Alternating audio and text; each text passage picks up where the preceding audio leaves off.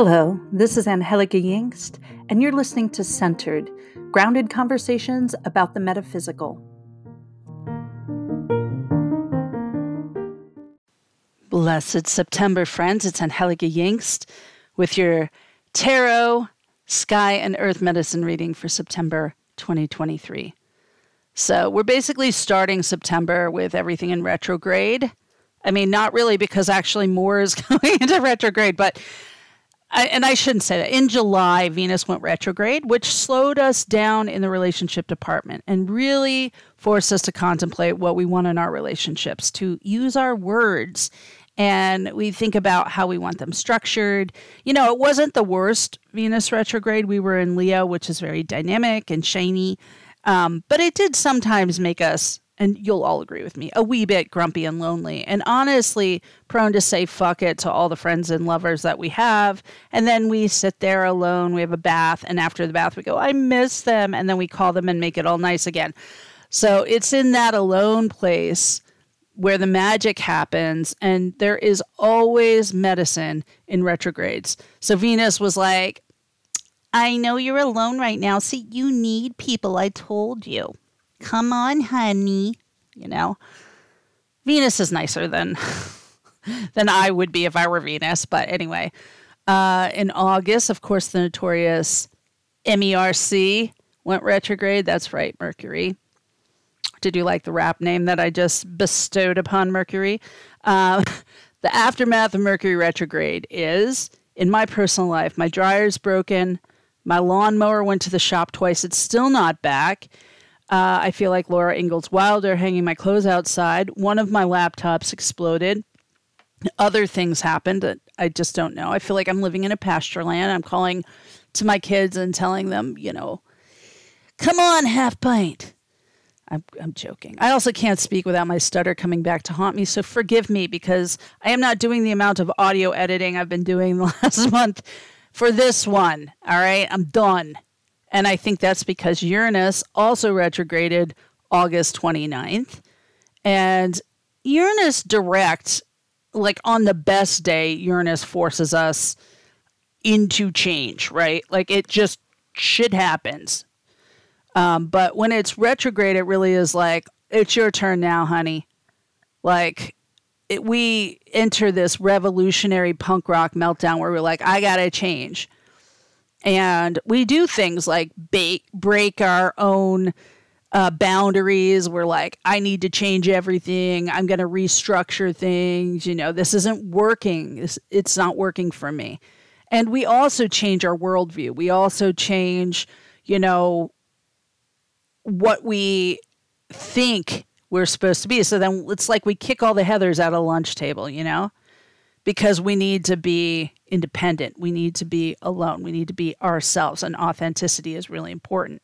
And so Uranus is going to be retrograde until January 27th, and it just started on the 29th of August. So, you know, you can buckle up and stop blaming the moon for the next three months because the moon's just breathing in shit. And Uranus is like, yo, Holmes, I'm out. And that means we have to change. And we're going to talk a little more about that. But, um, we're the only ones who can really change us. And, you know, as someone in recovery, of course, I go back to the serenity prayer. And, you know, I think it's just wise for anyone, whether you're in recovery or not, to be like, you know, uh, grant me the serenity to accept the things I cannot change, the courage to change the things I can, and the wisdom to know the difference. And so it's on us, baby, to change. And it's also on us to double check things when Mercury is retrograde and to investigate what we actually freaking want out of a relationship with another person when when Venus is is retrograde or not. But you know, these retrogrades have medicine and they have the medicine of us having to slow down and sit in the soup, right? In the shitty soup sometimes of like, I created this mess, now I got to get myself out of it a lot of times what we're figuring out is our own sense of joy and happiness. What is fulfilling to us? Who are we authentically? And those things are really important. If you're feeling a little chaotic and anxious from all these retrograding planets, remember that the sun is in Virgo. And while Virgo is a mutable sign, it's also an earth sign. And so it seeks stability. Okay. And its mutability, the way it deals with life coming at them, is it develops an action plan. So we can lean on that Virgo sun to help us dot all the I's and cross all the T's. You know, we always kick September off in Virgo season. I don't think it's a mistake that school starts in Virgo season or right before it. Virgo vibes inspire us, like I said, to find some order in chaos, to clear out unnecessary clutter from our lives, and to focus on one year, five year, 10 year goals. So, Virgo, you know, is way different in its mutability than Pisces, Gemini, and Sagittarius. And that's because um, it's industrious, hardworking, it's spiritual, and it kind of gives Virgo anxiety to be in changing circumstances. So, what it does is focus on the little details, make sure those are all coming together. And that's what makes it less intense when you're in Mercury retrograde, for example, than in other uh, stations of, of Mercury retrograde. So, this first week of September, the sun and mercury are both in virgo which will be really a great con- and and also will be a great connection to jupiter. So jupiter is the planet of expansion and opportunity and it rep- represents luck fortune success generosity. It is a kind abundant force for good in the universe. We think of jupiter as a benevolence is always good okay? Now remember that okay? Because we're going to come back to that. We have a tie-in later but Jupiter, you know, is very expansive. It's big thinking, it's healthy, it's wealthy, it's got it all. It's powerful. It's the engine of achievement and success.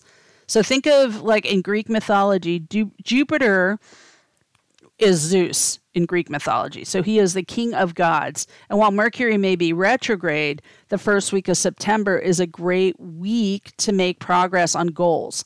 You want to look at stuff with a new eye. And that's why you know, even though I'm talking about and joking about all these retrogrades and Uranus's, you know, punk rock attitude and uh, Mercury being retrograde, we have Jupiter being like a super positive force in the world. Okay. So that makes it that we can start to look at some of these things with Uranus's idea of bringing down structures and really undermining uh, dominant paradigms that aren't serving us. So um, we do actually have a lot of these retrogrades moving direct. Not a lot of them, but half of them, let's say.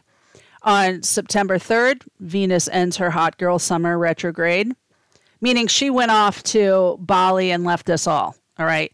She was in Leo and she is basically coming back. And she's saying, I will help you now. And I'm reborn and I've had a little glow up. and um, you know, we get to rise up out of the relationship and say, okay, we have gone through this stuff since the end of July. And so reflect on your main relationships. What have they gone through? Um, and what are you ready to like bring back into the world, into your relationship together?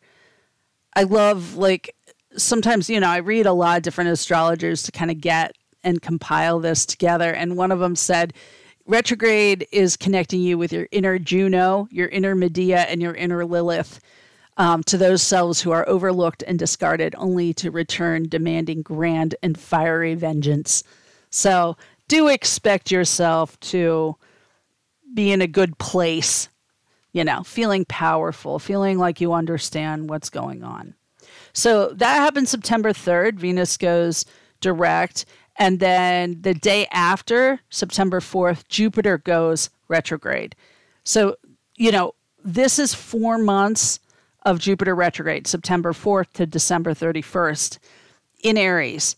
So, you know, as far as retrogrades go, this is a transit that a lot of astrologers say this isn't as bad as you think it is because what we do when Jupiter is retrograde is we process our personal personal ethics and belief systems.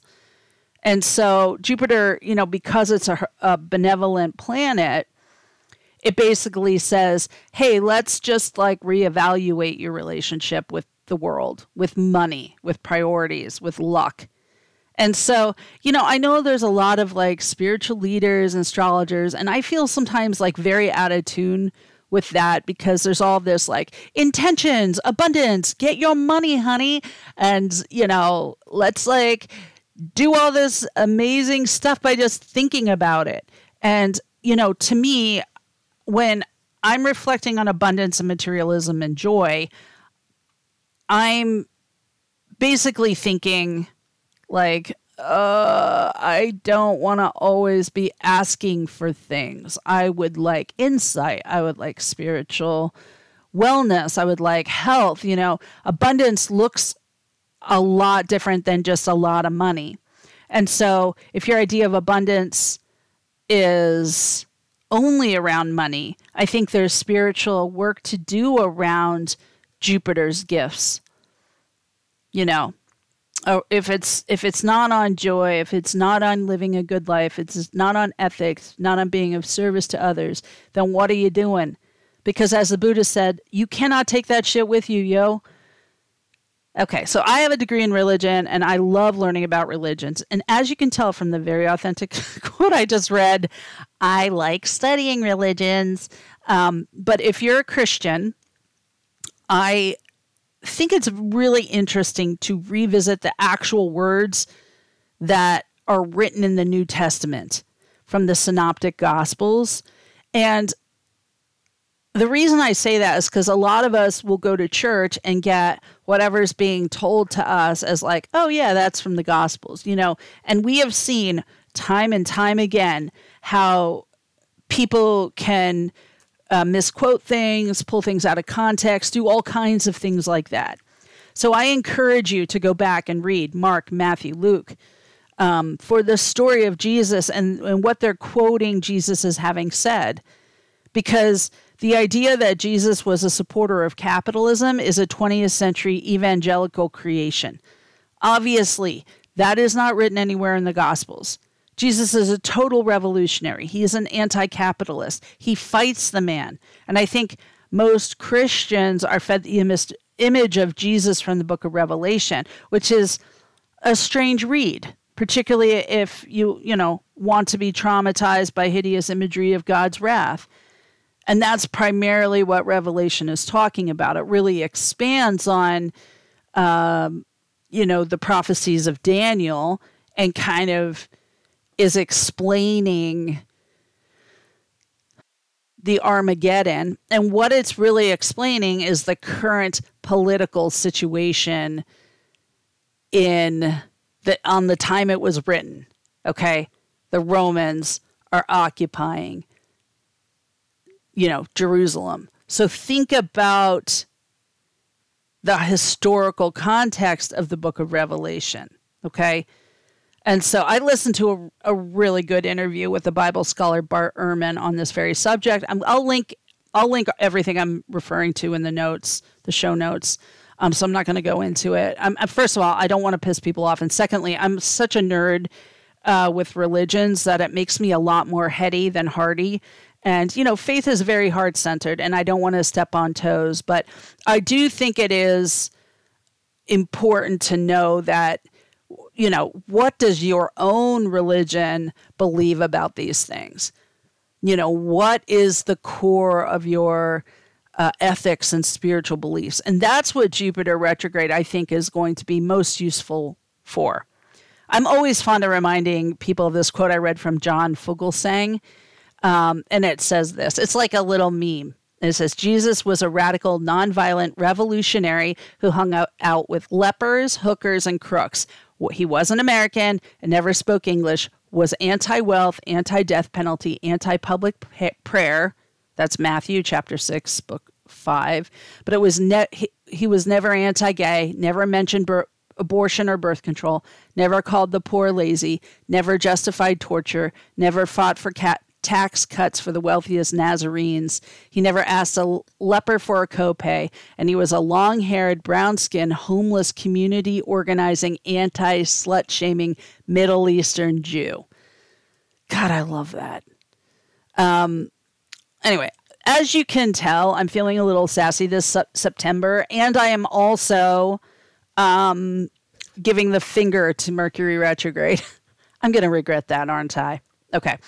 So let's move o- let's move on from whatever uh, that tangent was and on the new moon in September, it is of course in Virgo because the new moon is the same as the sun sign. Um, and that's September 14th. So it's a great time to talk about what intentions you are ready to set after some of these retrogrades go direct. So Mercury goes direct the day after September 15th. So uh, technically, you're still in Mercury retrograde, but you know, moving out. There is a shadow period that ends the end of the month, but um, at the new moon, the sun and the moon are both in Virgo. So we are still paying attention to our five year plans.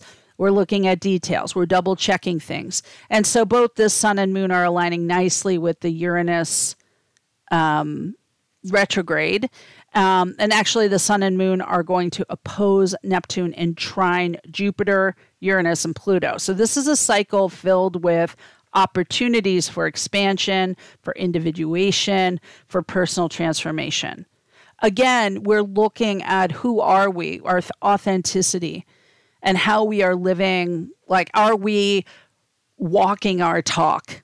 And that's going to be primarily what these retrogrades are showing us. This is a cycle of that. So every Virgo new moon is an invitation to make little adjustments to our life so that we can get to our five year plan. However, when it's opposed to Neptune, we can sometimes get confused with our dreams and reality. So, just really making sure that you're grounding. So, before focusing on improving, fixing, or organizing think about like okay where where is there chaos right now? Where am i feeling lost? And then allow a new awareness to emerge from there. So you know i think part of it too is just question reality. You know if your 5 year plan is to be a model you know being able to ask someone you know that you trust like am i am I crazy for thinking this? Like, be honest with me, you know? Like, if we're being roped into a quick relationship where somebody proposes in two weeks, I mean, that's a red flag, people. Come on. Ground. Virgo is your friend. So de- don't do that, okay? I've I've listened to too many true crime podcasts. I'm just telling you if somebody proposes in 2 weeks, be careful. And I know there's going to be people who write me and like, I got married after a two week engagement. Good for you. Okay. But this is a bad time to do that. Okay. So listen to your intuition. Don't get too carried away with fantasies and feelings because feelings are not reality. All right. Love bombing feels awesome. And if you ever think you're in the midst of some lovey shit and you're like, uh, this seems a little weird and fast, but I guess it's fine. No, that's that's your little that's your inside going uh, run. As we say in recovery, don't believe everything you think. All right, and that new moon period is going to be one of those times where the shysters are coming out of the woodwork. Okay, so Mercury retrograde ends September 15th. So it is easier to think clearly and put on some of your shiny new ideas and put them into motion after that point. Okay, so just give yourself a moment. You don't have to always be like, yes, I will move to Alaska with you. All right. We don't, I don't even know what I'm talking about because I am a married 50 year old. So no one's asking me to go to Alaska to start a new life, but you know what I mean.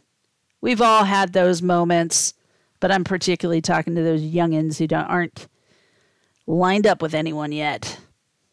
Remember, the catfish is real. I've seen the show. Okay, on September 23rd at 2:50 a.m. Eastern Time, the sun enters the cardinal sign of Libra. So that kicks off autumn, and it's also kicking off autumn equinox or as the Wiccans like to call it, Mabon, And that marks the time of equal day and equal night, and the midpoint between the traditional agrarian autumn season, which of course starts on August 1st with the first harvest. So, um, when we move into autumn on autumn equinox, what we're really doing is we're moving to the west on the medicine wheel, the direction of water, of deep insights, of emotion. This is the direction of processing grief, death, and emotions. Okay. So, you know, in some ways, we see uh, the darkness is starting to overtake the light, and Demeter begins her grief season as Persephone descends, sorry, into the underworld. So, Earth focused celebrants think of Mabon or autumn equinox as the second harvest and the largest harvest of the year. Um, this is the second of three. So, Lammas kicks us off August 1st, the beginning of quote unquote harvest season or autumn with first harvest, second harvest, and first harvest is like wheat, grains, corn. Second harvest is this one with all the root vegetables, uh, pumpkins, squash. There's um, trees like uh, pears, apples, all of them. So this is really an abundant holiday. And then Samhain is the third and final har- harvest on October 31st to November 1st. So we think of autumn equinox as kind of a a Thanksgiving festival. So a, a time to, of gratitude and giving thanks. Um, and we celebrate with all the same traditional foods as Thanksgiving in the U.S. So, you know, potatoes and pumpkin squash, root veggies, uh, apple pie, pumpkin pie, cranberries, and veggies, you know, that are harvested at that time.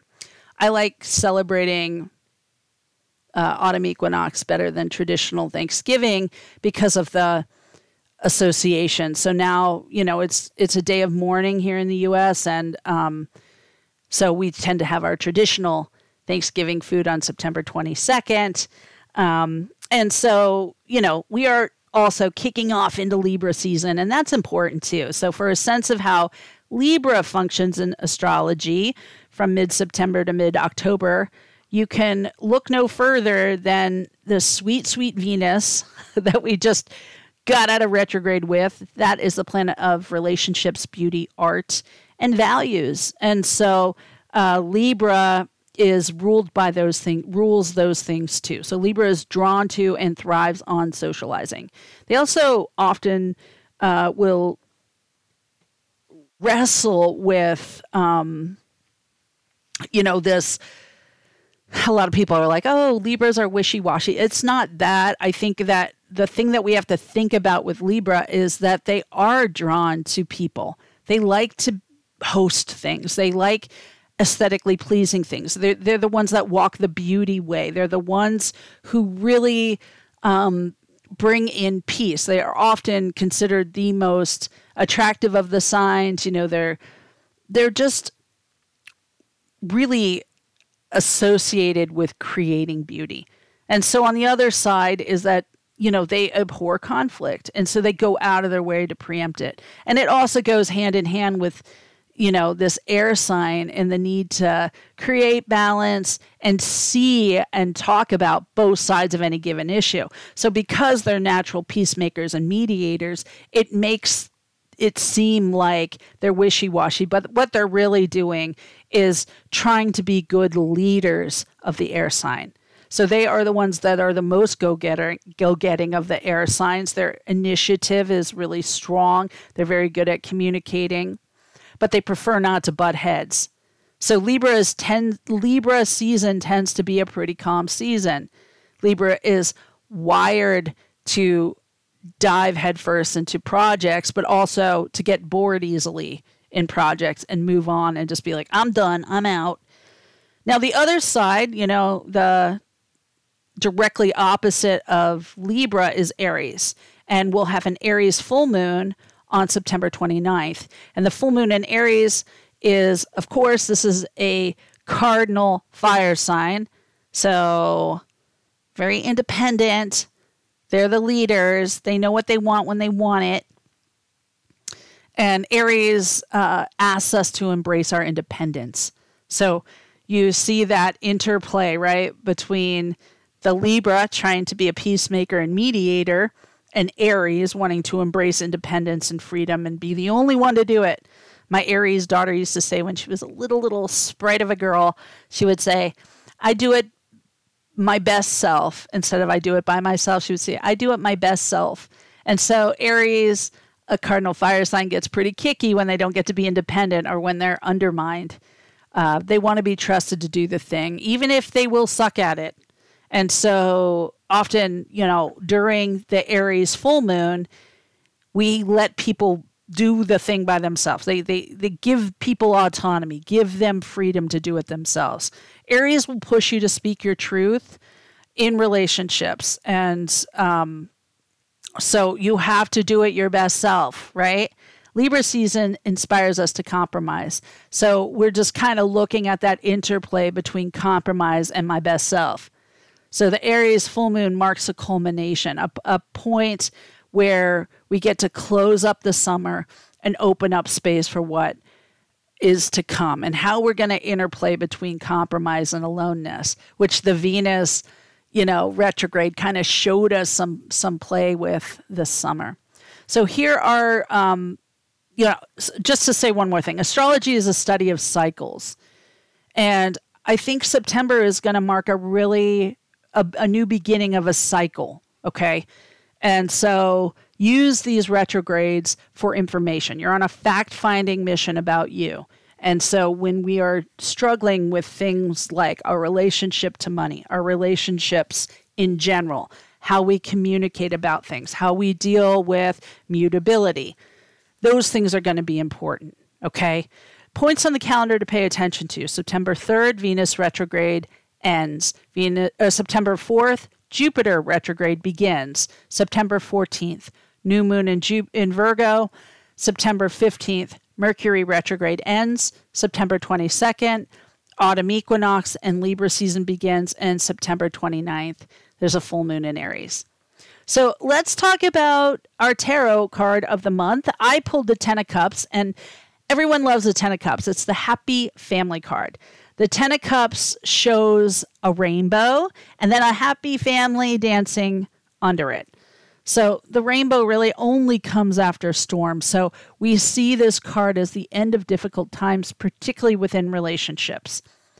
Now, if you want to go into the technical imagery of this, the rainbow was the symbol that God showed to Noah after the great flood that killed everything except whatever was on his boat. Okay. And so a lot of people like there's interesting philosophy of religion.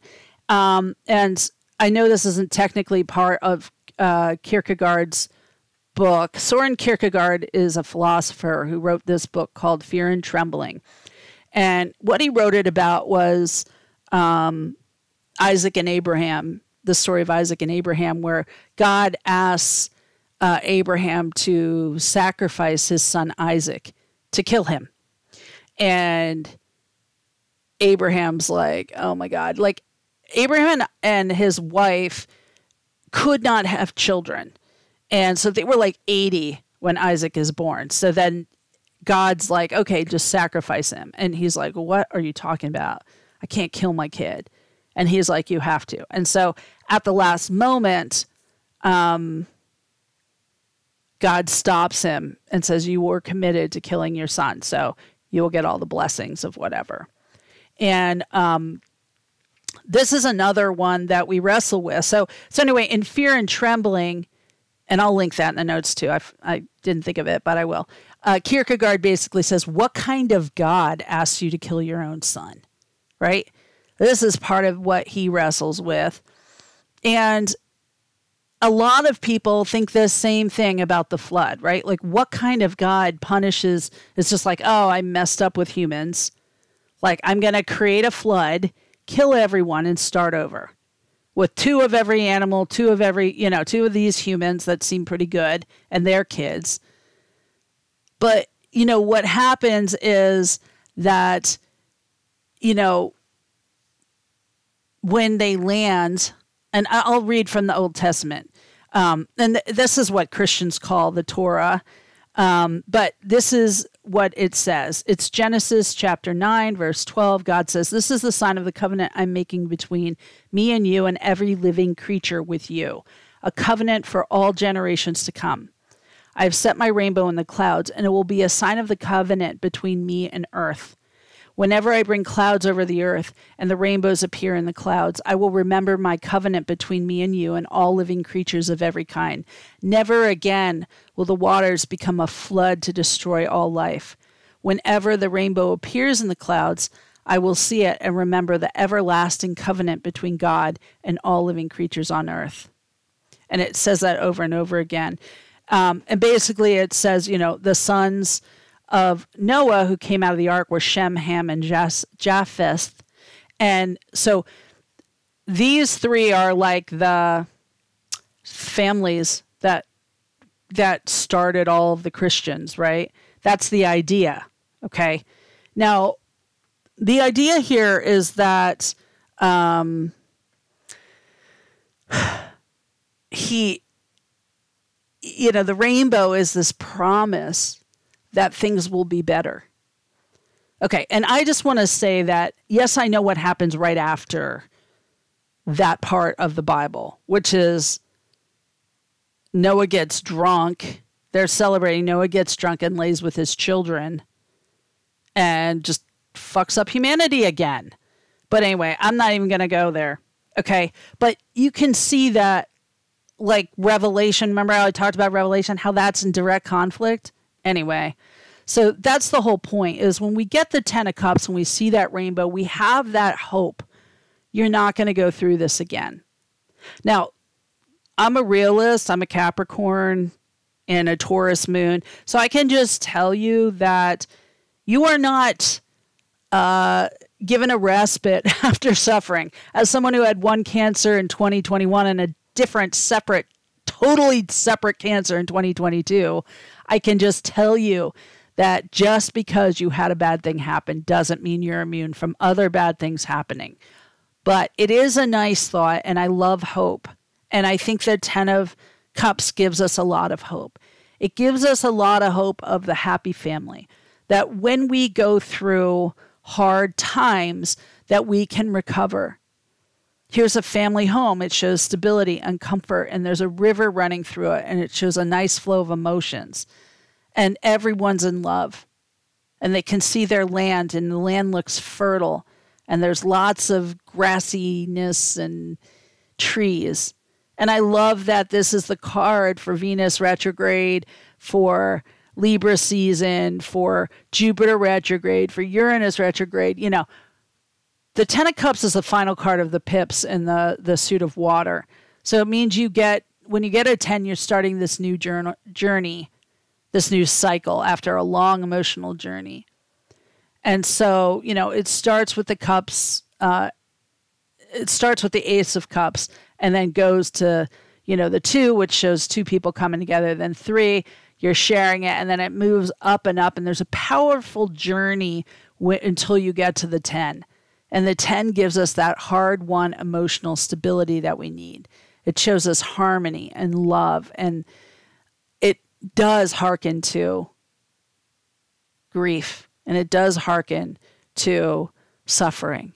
But it also goes on to give us the rainbow after the storm. It shows us the covenant that things can get better. When you're a bereaved mom and you lose a baby under a year, they often call that baby loss, um, and you're suffering from baby loss. But after you've had another baby after the baby lost, they call that the rainbow baby. And so Tommy, for example, is my rainbow baby. And so the rainbows comes with abundance. And again, we're looking at what abundance means for us, right? We may not have a lot of money, but we have a lot of love, and that can be really great. So, if you're second guessing yourself, if you have had a bad year, I have a friend who says every Sunday she fights with her husband, wants to leave, and then Monday she's good again. So, you know, we have times of rupture and repair. And my friend, uh, I think she's quoting someone, but she says, you know, intimacy is built on rupture and repair. Our friendships are built on rupture and repair.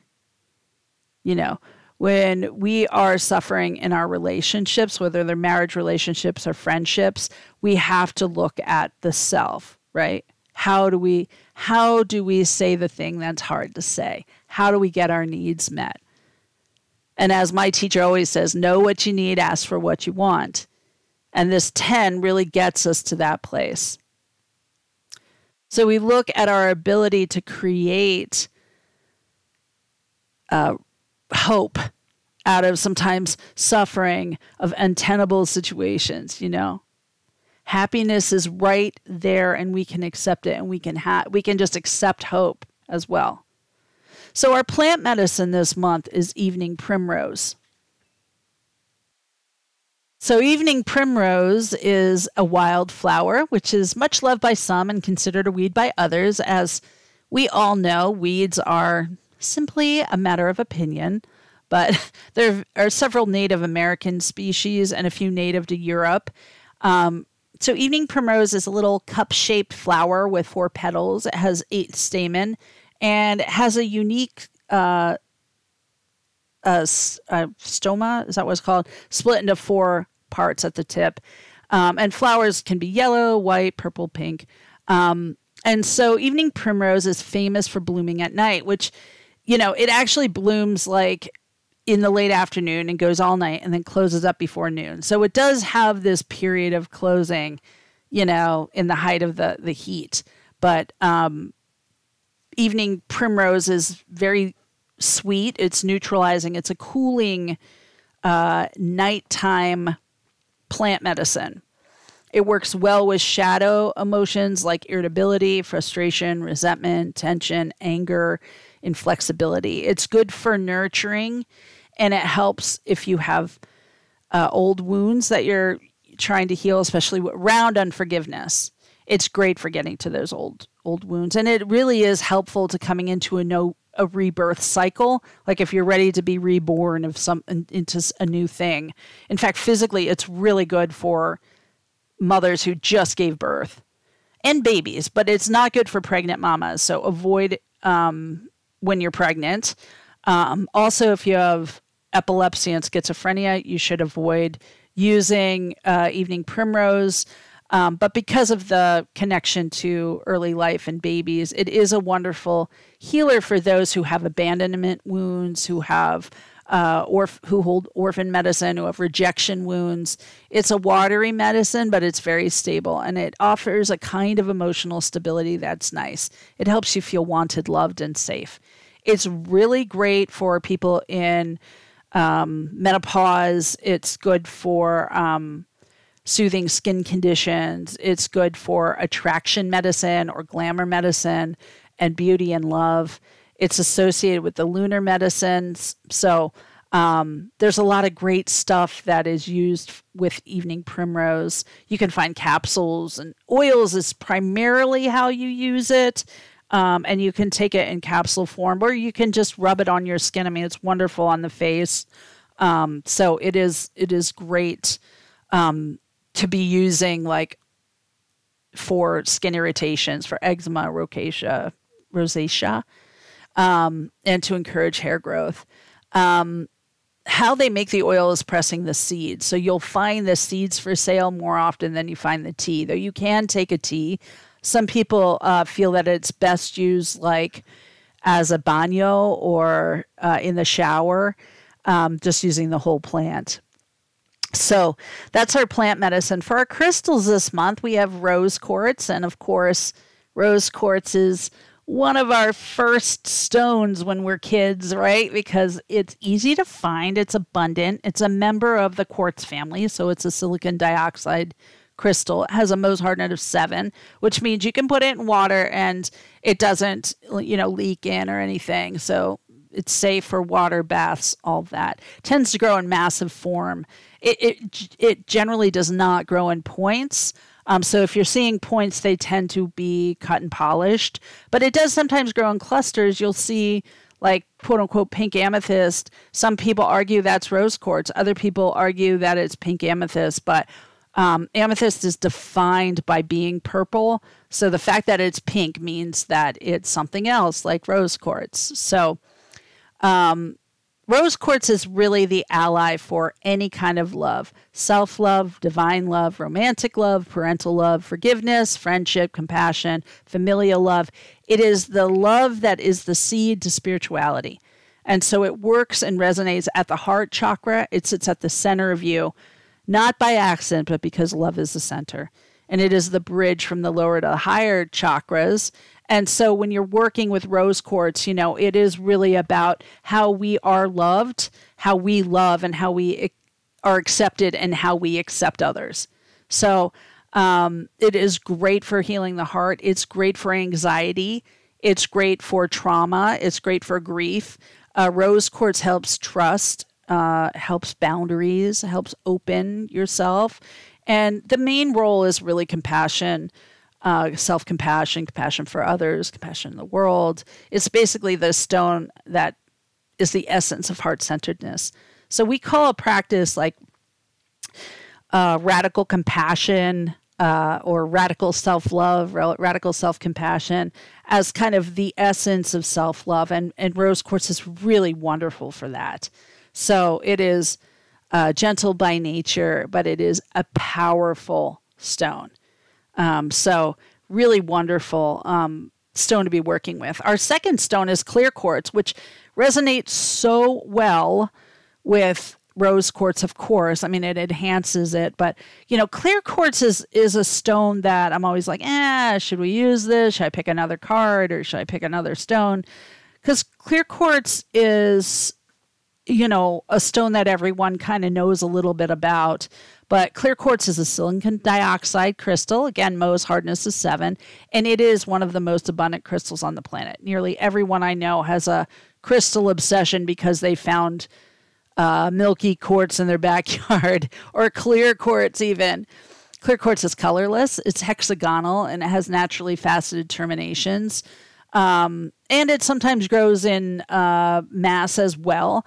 Uh, quartz crystals are known for piezoelectricity, which makes it useful in radios, watches, computers, etc.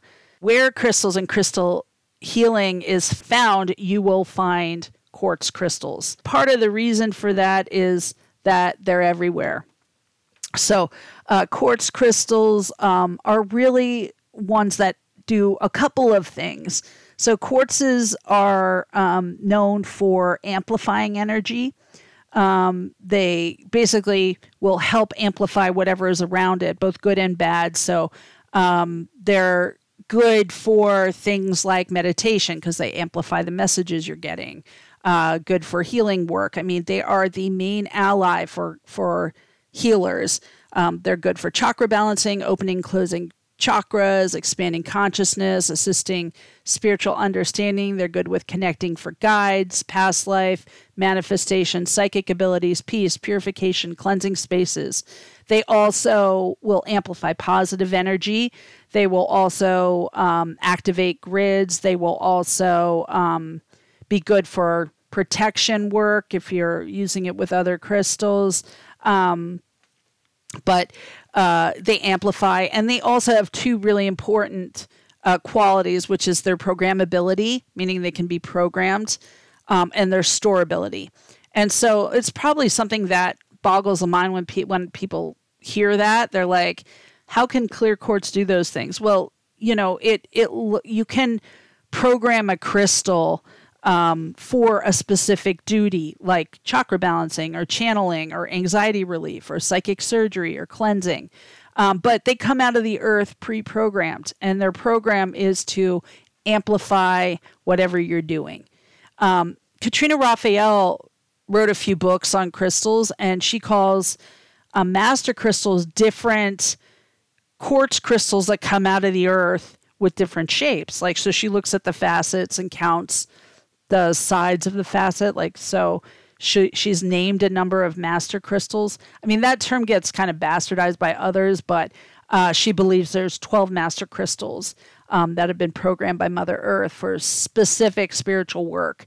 And so the formations are really small little idiosyncrasies with facets and formation, but she feels that, you know, Mother Earth has put them in the world um, to really give humans a leg up in certain work. So you'll see things like tantric twins or Lemurians or um, laser wands, record keepers, celestials. You'll see time links or uh, rec- record keepers. I don't know if I said that already. I think I did. Fadens, for example.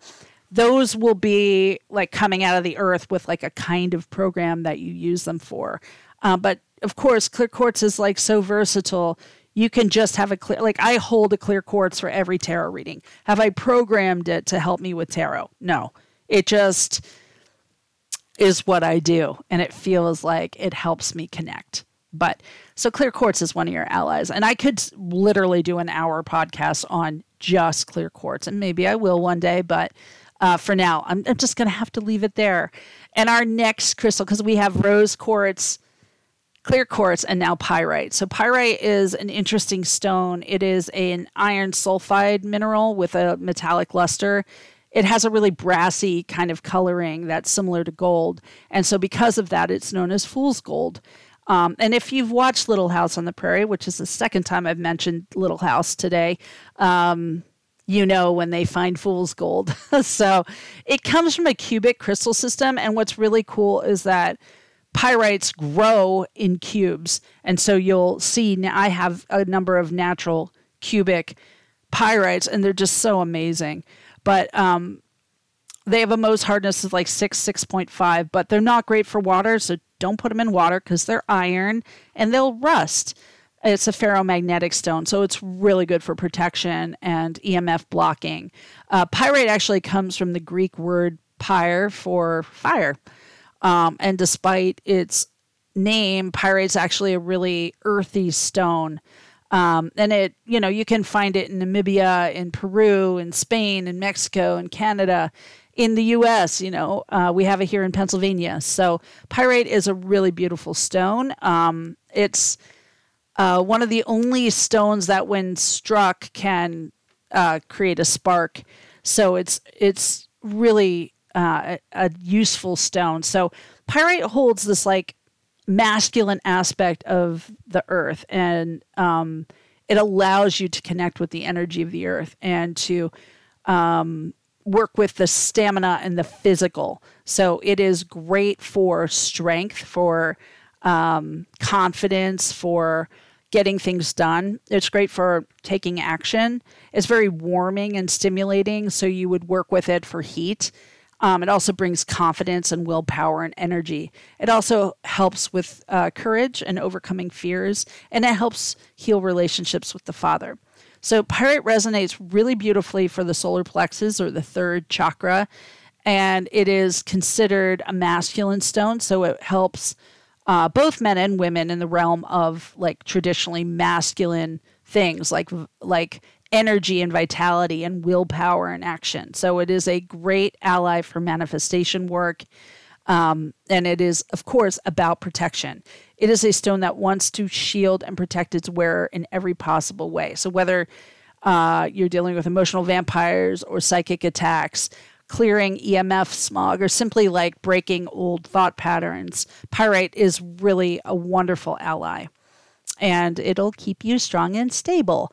Physically, it is good for viral infections and it helps build strength and stamina, as I said.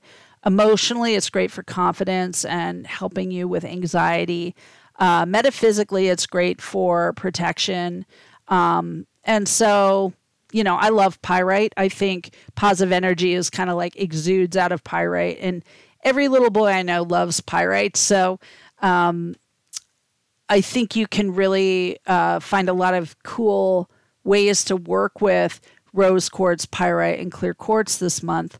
And, you know, the end here is our, our animal medicine of the month, which is was shocking to me that in the past three years of doing these podcasts monthly, uh, I have not covered the wolf. So, wolf is always a fan favorite. And who doesn't love a wolf? I mean, they're loyal, they're playful, they're fierce. So, working with students, uh, learning about animal medicine, I, I think the most prevalent guide of my people is wolf by far. And no wonder, I mean, wolf is probably one of the most misunderstood, feared, and hunted animals, but it has such a spiritual providence. Um, according to Ted Andrews, there there's never been a confirmed attack and killing of a human by a healthy wolf. Now, I don't know if that's true or not, um, but I can tell you they've received a lot of bad press in myth and mythology. There are folk tales like um, Little Red Riding Hood and the Three Pigs and Um, of course, we all know Peter and the wolf. And in those stories, you know, wolf is cunning and devious and a predator. And of course, wolf is a predator. But for women of a certain age, the wolf caught our attention after Dr. Clarissa Pinkola Estes' book, Women Who Run with Wolves. And one of my circle sisters said, This is the lady Bible in the spiritual community, which I love. But Dr. Estes says, Wolves and women are relational by nature, inquiring, possessed of great endurance and strength. They are deeply intuitive, intensely concerned with their young, their mate, and their pack. She also writes, both have been hounded, harassed, and falsely imputed to be devouring and devious, overly aggressive, of lesser value than those of their detractors. So, wolf medicine does transcend gender.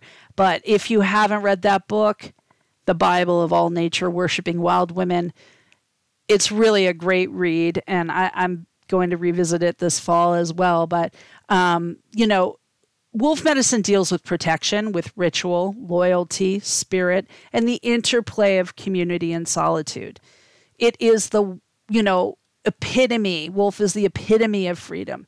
They're the wild spirit of nature and of animals. Now, wolves were hunted and persecuted on a massive scale in the 19th and 20th centuries, and gray wolves, which w- once roamed most of North America, were h- widely hunted and intentionally exterminated by the government. And so by the mid 1900s, the last population of wolves in the lower 48 was confined to Minnesota. And the animals have been protected under the Endangered Species Act since the 1970s. Their populations have since grown in the Great Lakes region uh, through natural expansion and recolonization from Canada. And the same is true in the Northern Rockies, though wolves were introduced to central Idaho and Yellowstone in the mid 1990s. Um, they started gaining everything back again and then again being hunted again. So back in, in 2022, and this has been a, a deeply argued point, like whether they should be hunted or not. In 2022, gray wolves in most of the United States were again protected under the Endangered Species Act because still wolves die in the wild most often by gunshot wounds. So, you know, wolves have evolved on our planet for 35 million years, and wolves are the biggest member of the canid family and are you know, there are two species red wolves and gray wolves, and close to 40 subspecies. And those would be like the Arctic wolf, the timber wolf, the Mexican wolf. And so scientists don't find much difference in those subspecies, not enough to even really divide them up. But, you know, if if a wolf is found in the Arctic, it's an Arctic wolf. If it's found in woodlands, it's a it's a timber wolf, you know. So that's how they get their subspecies name, but they're found in North America, Europe, Africa, and Asia. And so throughout the world, wolf has been used as a spiritual guide and companion of the gods and goddesses. The Celts relied on wolf as a guardian spirit, and in Scotland, the Gaelic creator goddess Cailleach rode a wolf. And I really enjoy the story of, of Cailleach told by the Scottish storyteller Shona Cowie. And I'll link it again in the show notes. But there's the ancient Welsh goddess of the moon, Cerridwen, with, and I, I think I probably pronounced that wrong, but she has a wolf companion. And the wolf sources its power from the moon. And then it gets information and knowledge that other animals don't receive, which makes it so intelligent. Um, and of course, Merlin uh, the magician of Arthurian lore has Wolf as his companion when he is in the forest of Ascatir. And Apollo, the Greek sun and wind god, was called Lykegenes, born of wolf. In native cultures, wolf is considered a medicine uh, associated with courage, strength, loyalty, and success at hunting. And so, like bears, wolves are considered closely related to humans by many of the North American tribes. And the origin stories of some Northwest coastal tribes, like the Quileute and the Kwakiutl, tell their first ancestors being transformed from wolves into men. In Shoshone myth, uh, wolf plays the role of the nor- noble creator god, while the Anishinaabe mythology, a wolf is the brother and the, the best friend of the hero. Among the Pueblo tribes, wolves are considered uh, one of the six directional guardians. associated with the East and the color white, and the Zuni carve stone wolf fetishes for protection. So, you know, there is a lot of myth and mythology, um, despite all the portrayals of wolf in um, European stories.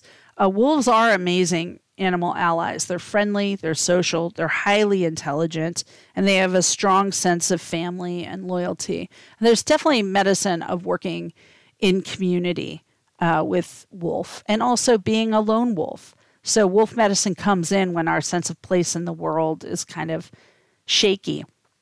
And so, we have many myths and stories of the wolf that can't wait to cover more in depth in my membership group and through our guided shamanic journey this month with Wolf, which um, it will be available in September. So if you're in my membership group, you get the guided shamanic journey with Wolf. Um, and if you're not, it'll be for sale on my website uh, a few weeks later. So thank you all for being here and for supporting my work. Thank you so much. Have a good September.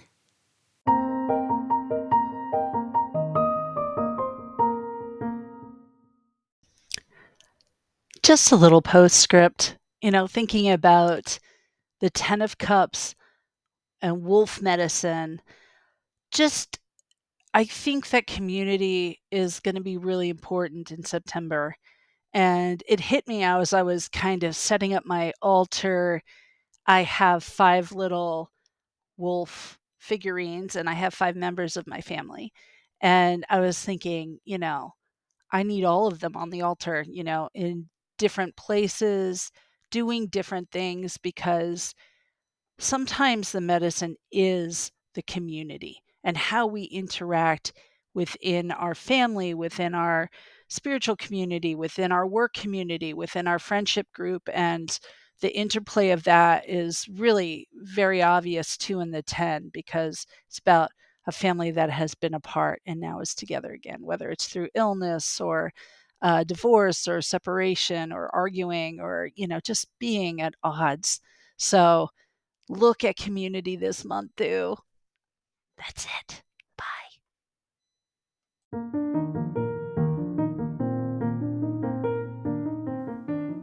Thanks for listening to Centered with me, Angie Yingst.